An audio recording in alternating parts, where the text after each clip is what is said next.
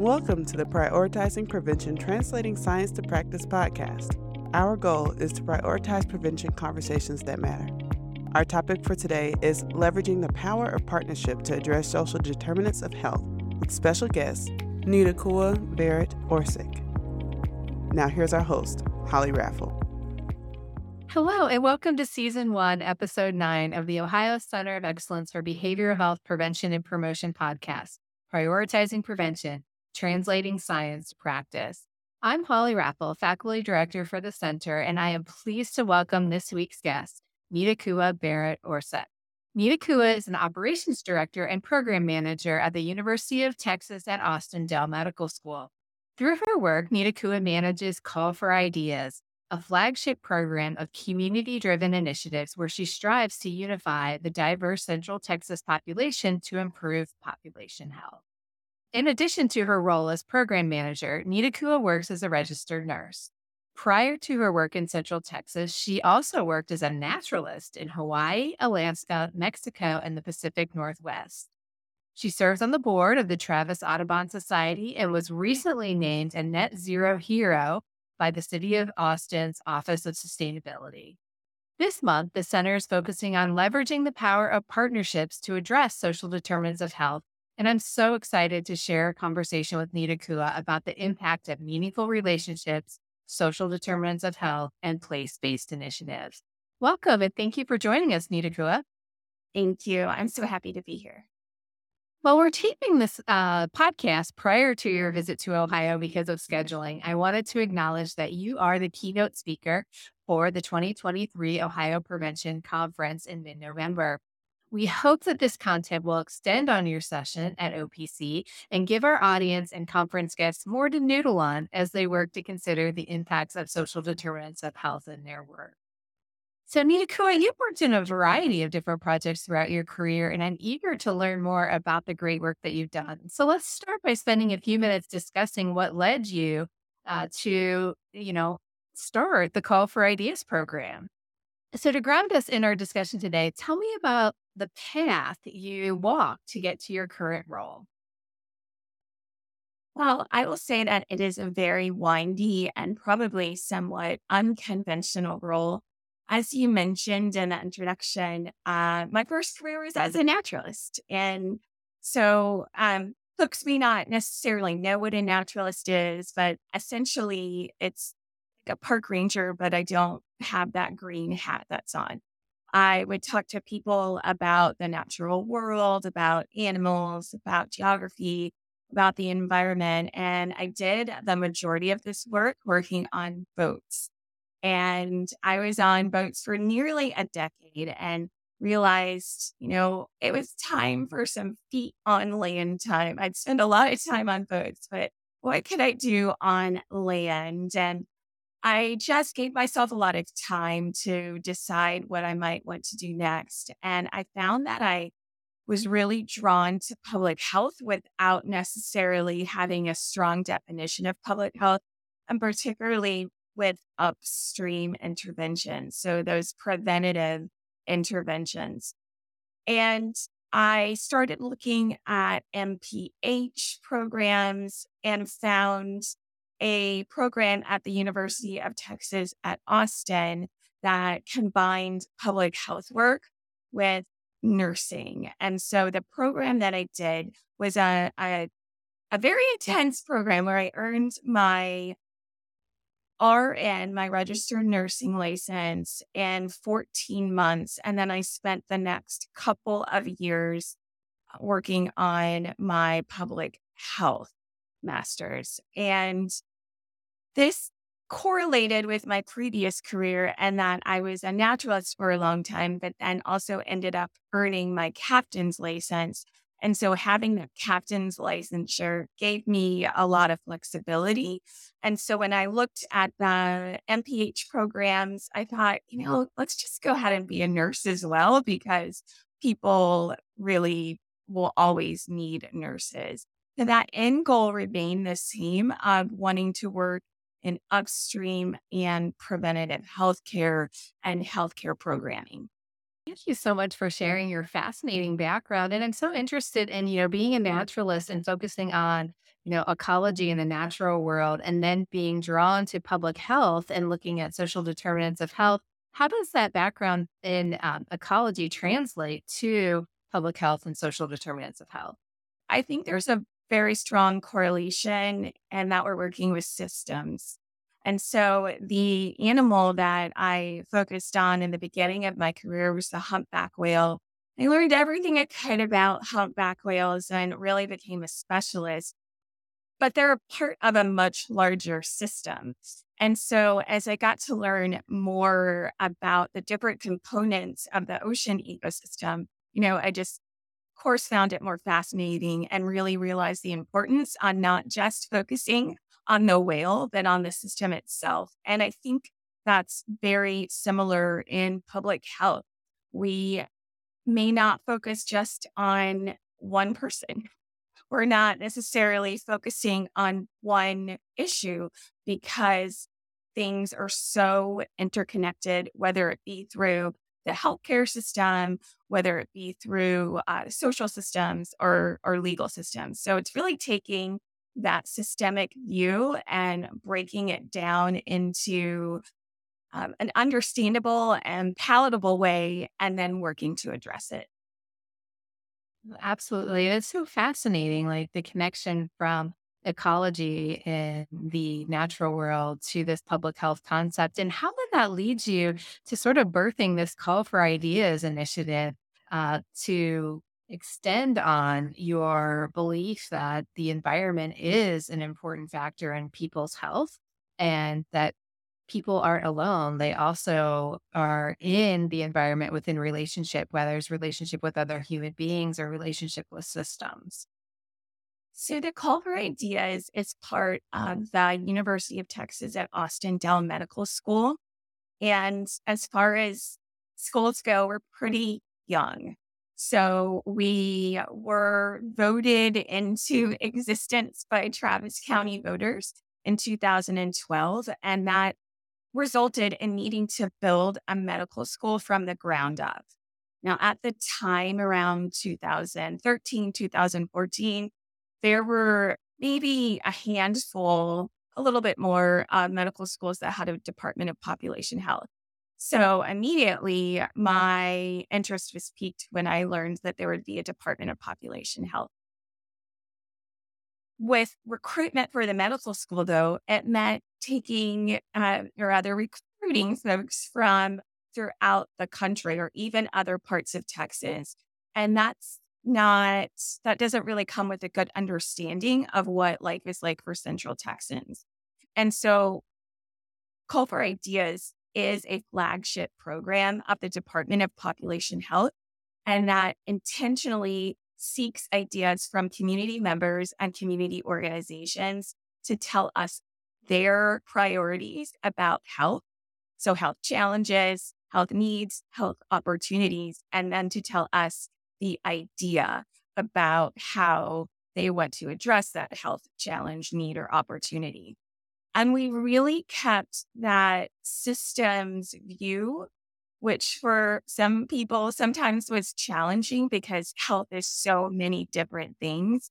But we utilized the World Health Organization's definition of health. We put that definition on, you know, our our application so that folks could focus on that and really stating, you know, to summarize that definition, is that health is not just merely the absence of illness. It is a state of total well being, and that includes physical, mental, emotional. So you could break um, a person down into a system there as well. It's not just um, what your physical health may be like, but your whole systemic health is. Absolutely. And as we continue our conversation, I'd like to pause for a moment to design the concept of social determinants of health for our listeners. Social determinants of health are the conditions in the environments where people are born, live, learn, work, play, worship, and age that affect a wide range of health, functioning, and quality of life outcomes and risks. They have a major impact on people's health, well being, and quality of life.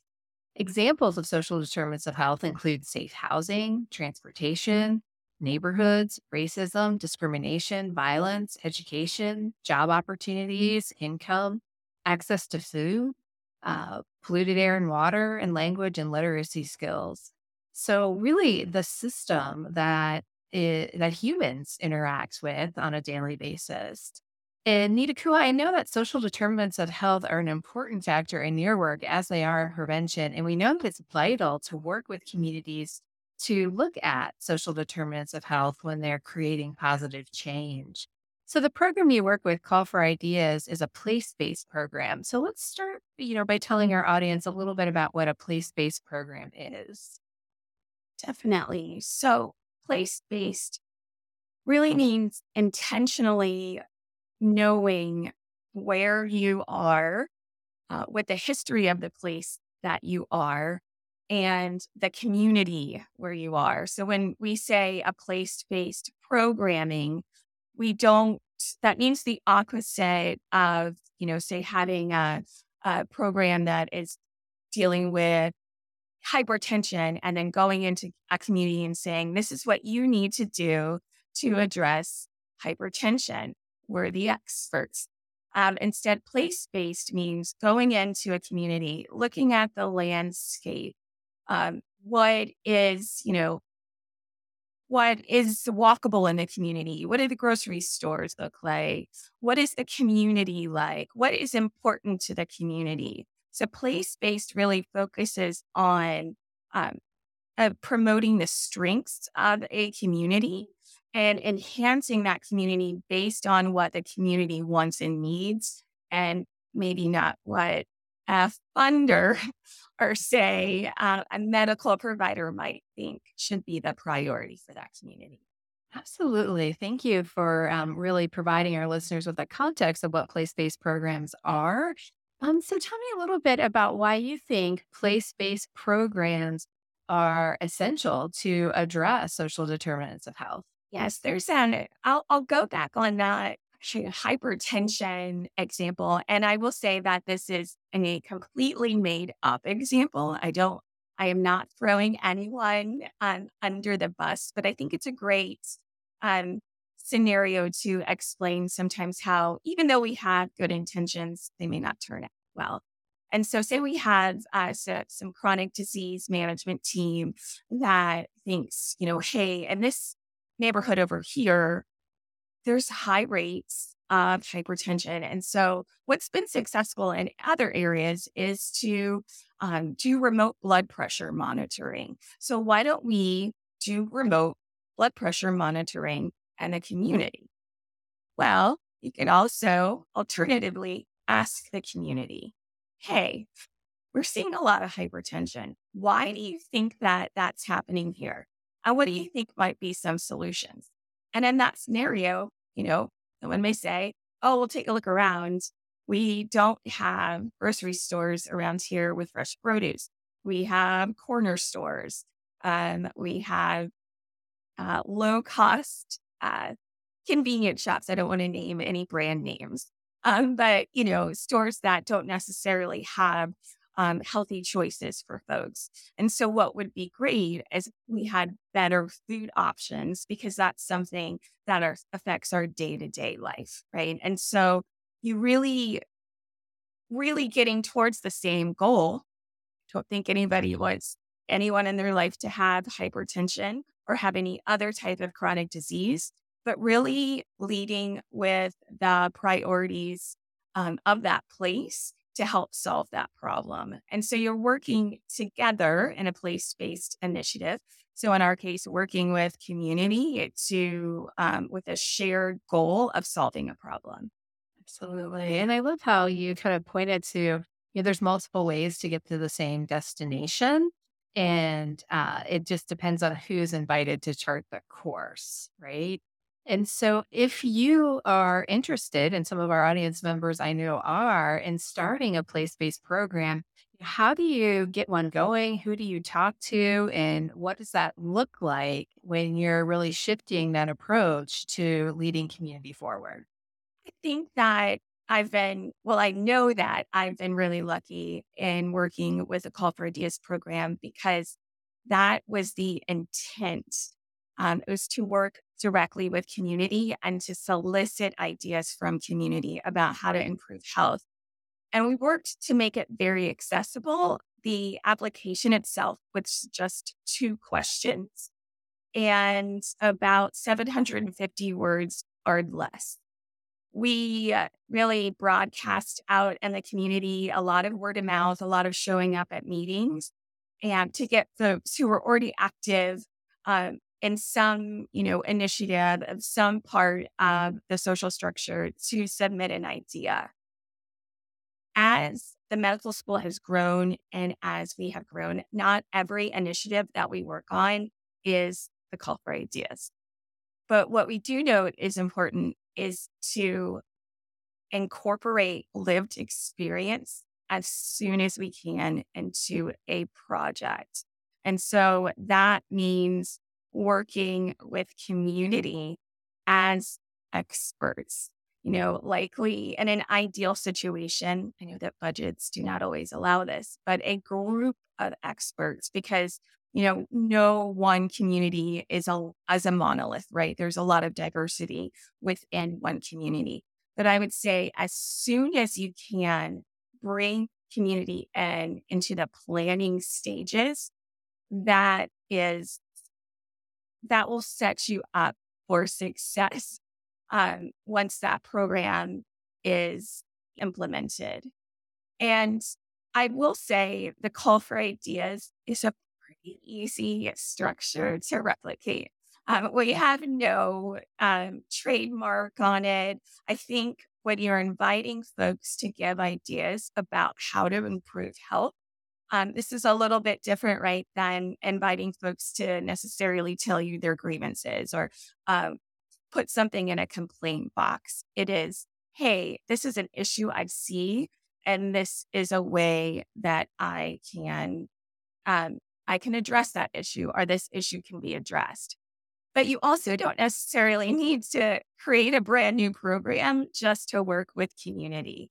There are a lot of existing, you know, interest groups um, that, and a particularly community based interest groups that have folks that I think have those shared goals um, align with the work that we do often in government and wanting that goal of better healthcare outcomes. So it's being intentional about seeking those folks out and inviting them to come and participate in the process. Thank you. So, one question that's been on my mind as you've been speaking, Nitakuwa, is the definition of success. So, when you and the teams that you work with talk about calls for ideas, how do you know that the program is successful? I love this question because it is in our first meeting that we have with our community partner, we ask them, what does success look like for you in this project? And then use that as the basis as how we're how we're going to achieve that. You know, we'll work over the next year to 18 months together. That success measure may change, but starting with what success looks like is very important. We can't define what success looks like for these projects and have it be authentic. Uh, we also work on a large uh, diversity of projects. And so we can't just have, you know, one or two measures that we like to use as our core measures of success. So it really varies based on um, the projects that we're working on. I will say that when we're leading with community and our partners, so like our true partners' definition of success, we stay true to that and then may enhance it with more public health measures. Um, but we don't want to lead with that, right? That feels too structured, that feels too clinical. Um, we want to go beyond how many people attended a program or how many people filled out a survey at the end of this program. And, you know, sometimes that can be really hard, I think, specifically with public health to find success at six weeks into a program. Sometimes it might not be, you know, nine months to a year that the great work that you're doing is really starting to show up in the quote unquote measurable ways in community. So there's definitely a lot of variety um, in what our success measures are. Thank you so much for really walking the walk, right? You can't evaluate a program with an external way if you come in and ask the community for input. The community has to be involved in all aspects, and that includes evaluation. So I really appreciate how um, the Call for Ideas program is structuring every aspect of their program to lead with community. I have really enjoyed learning about the call for ideas and how it's been infused into the community, but also into the other projects that you do uh, by continually asking the community for feedback. And it makes me consider how important relationships are in the public health space, or in our case, Ohio's prevention uh, system fostering an environment where you place an emphasis on trust, you put intention with your communication, and you privilege empathy is foundational to developing relationships and leading projects that make an impact. So, how do you define meaningful relationships in your work, and how do they lay the groundwork for those collaborative projects? Gosh, I'm going to start with time.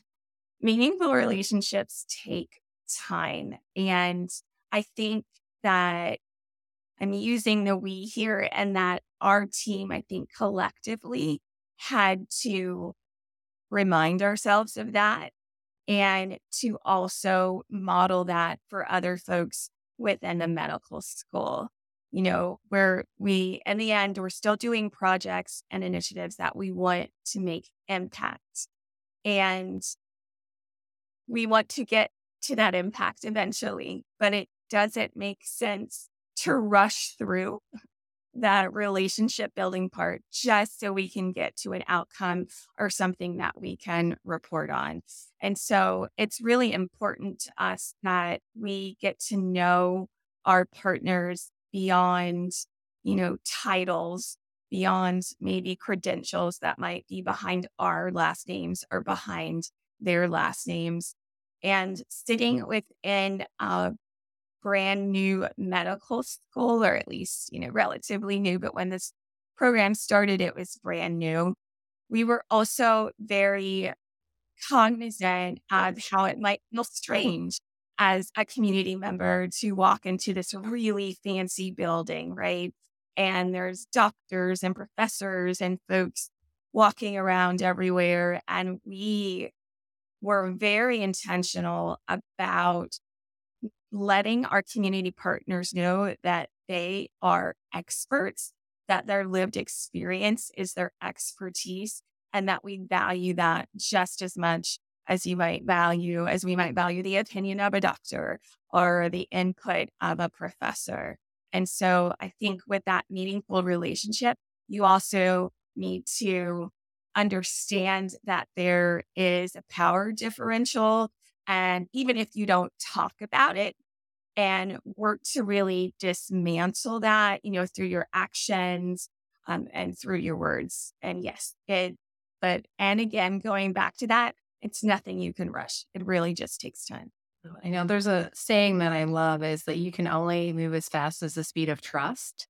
And if we all take a step back and think of what it takes to build trust, then we understand the time component. Absolutely. Well, thank you for providing a lot of strategies for how to foster relationships. One question is that we know that these projects are not singular efforts. So, leading efforts often involves collaboration of multiple stakeholders and multiple st- sectors. So, how would you define in your practice shared leadership? Shared leadership. I'll go back to, you know, dis- dismantling that power differential. Even when you have, say, a more traditional partnership you may have city government or state government, right? Um, there still will exist some some type of um, power differential um, within you know those different systems. I think I'm lucky in that when I started out my first career as a naturalist, I worked with a captain who insisted that for the six crew that were on this boat, it only had our names. It didn't have what our role was on the boat. And from this particular captain's experience, it was, or from his, you know, point of view, it was, I'm the captain, but I can still get somebody a cup of coffee. I don't want them to think like, oh, well, I'm not going to ask this person that.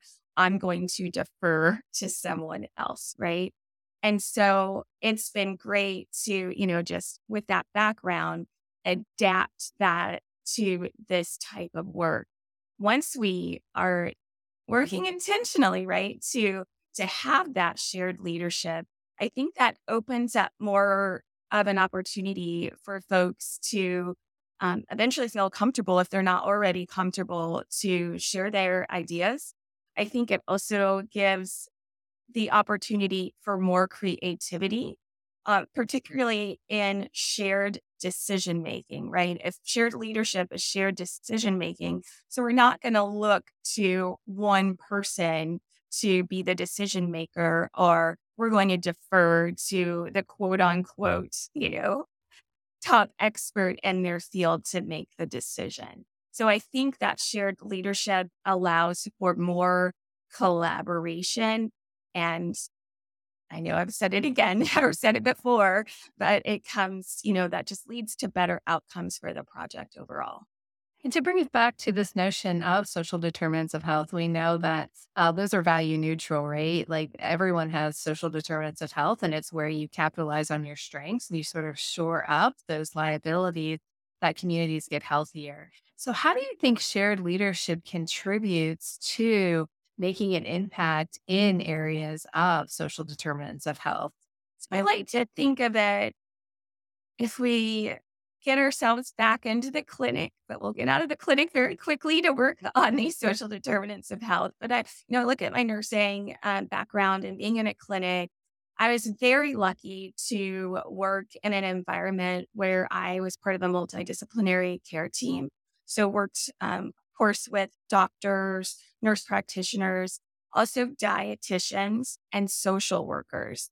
And so each pace, patient was treated systemically. We're looking not just, you know, my role taking vitals, uh, not just what's your blood pressure today, um, not just um, where the pain is today and how I can help alleviate that, but really, you know, what's your week been like? What's your month been like? What's going on at home? I really loved that type of healthcare. Um, I've definitely seen more of those models grow in the past several years. I'd like to see more of it and, and hope that that happens. But when we have that shared leadership and outside of the clinic environment, we have folks um, stakeholders who really have um, an area of focus and can bring in a perspective that we wouldn't necessarily have if we were doing it on our own or maybe with just, you know, one other partner that's somewhat similar to us. Mitika, I really enjoyed our conversation. It's actually brought me back to my own graduate school experience. I studied a lot of um, biostats, and in the statistics courses, I took them in biological sciences.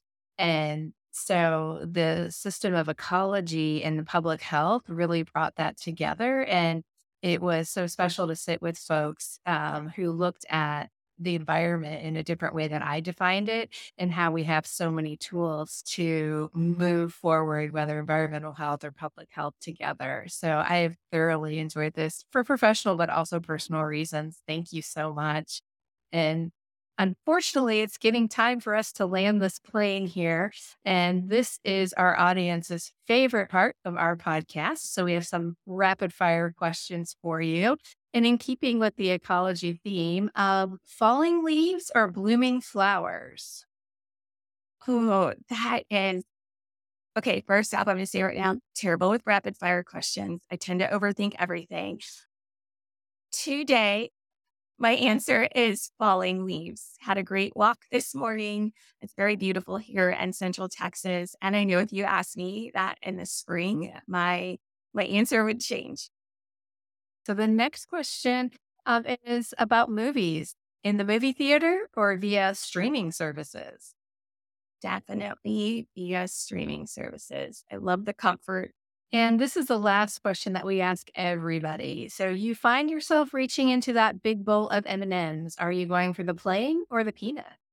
Definitely peanut. Thank you so much, Nitakuwa, for sharing your time, your experience with us, as well as your service to Ohio.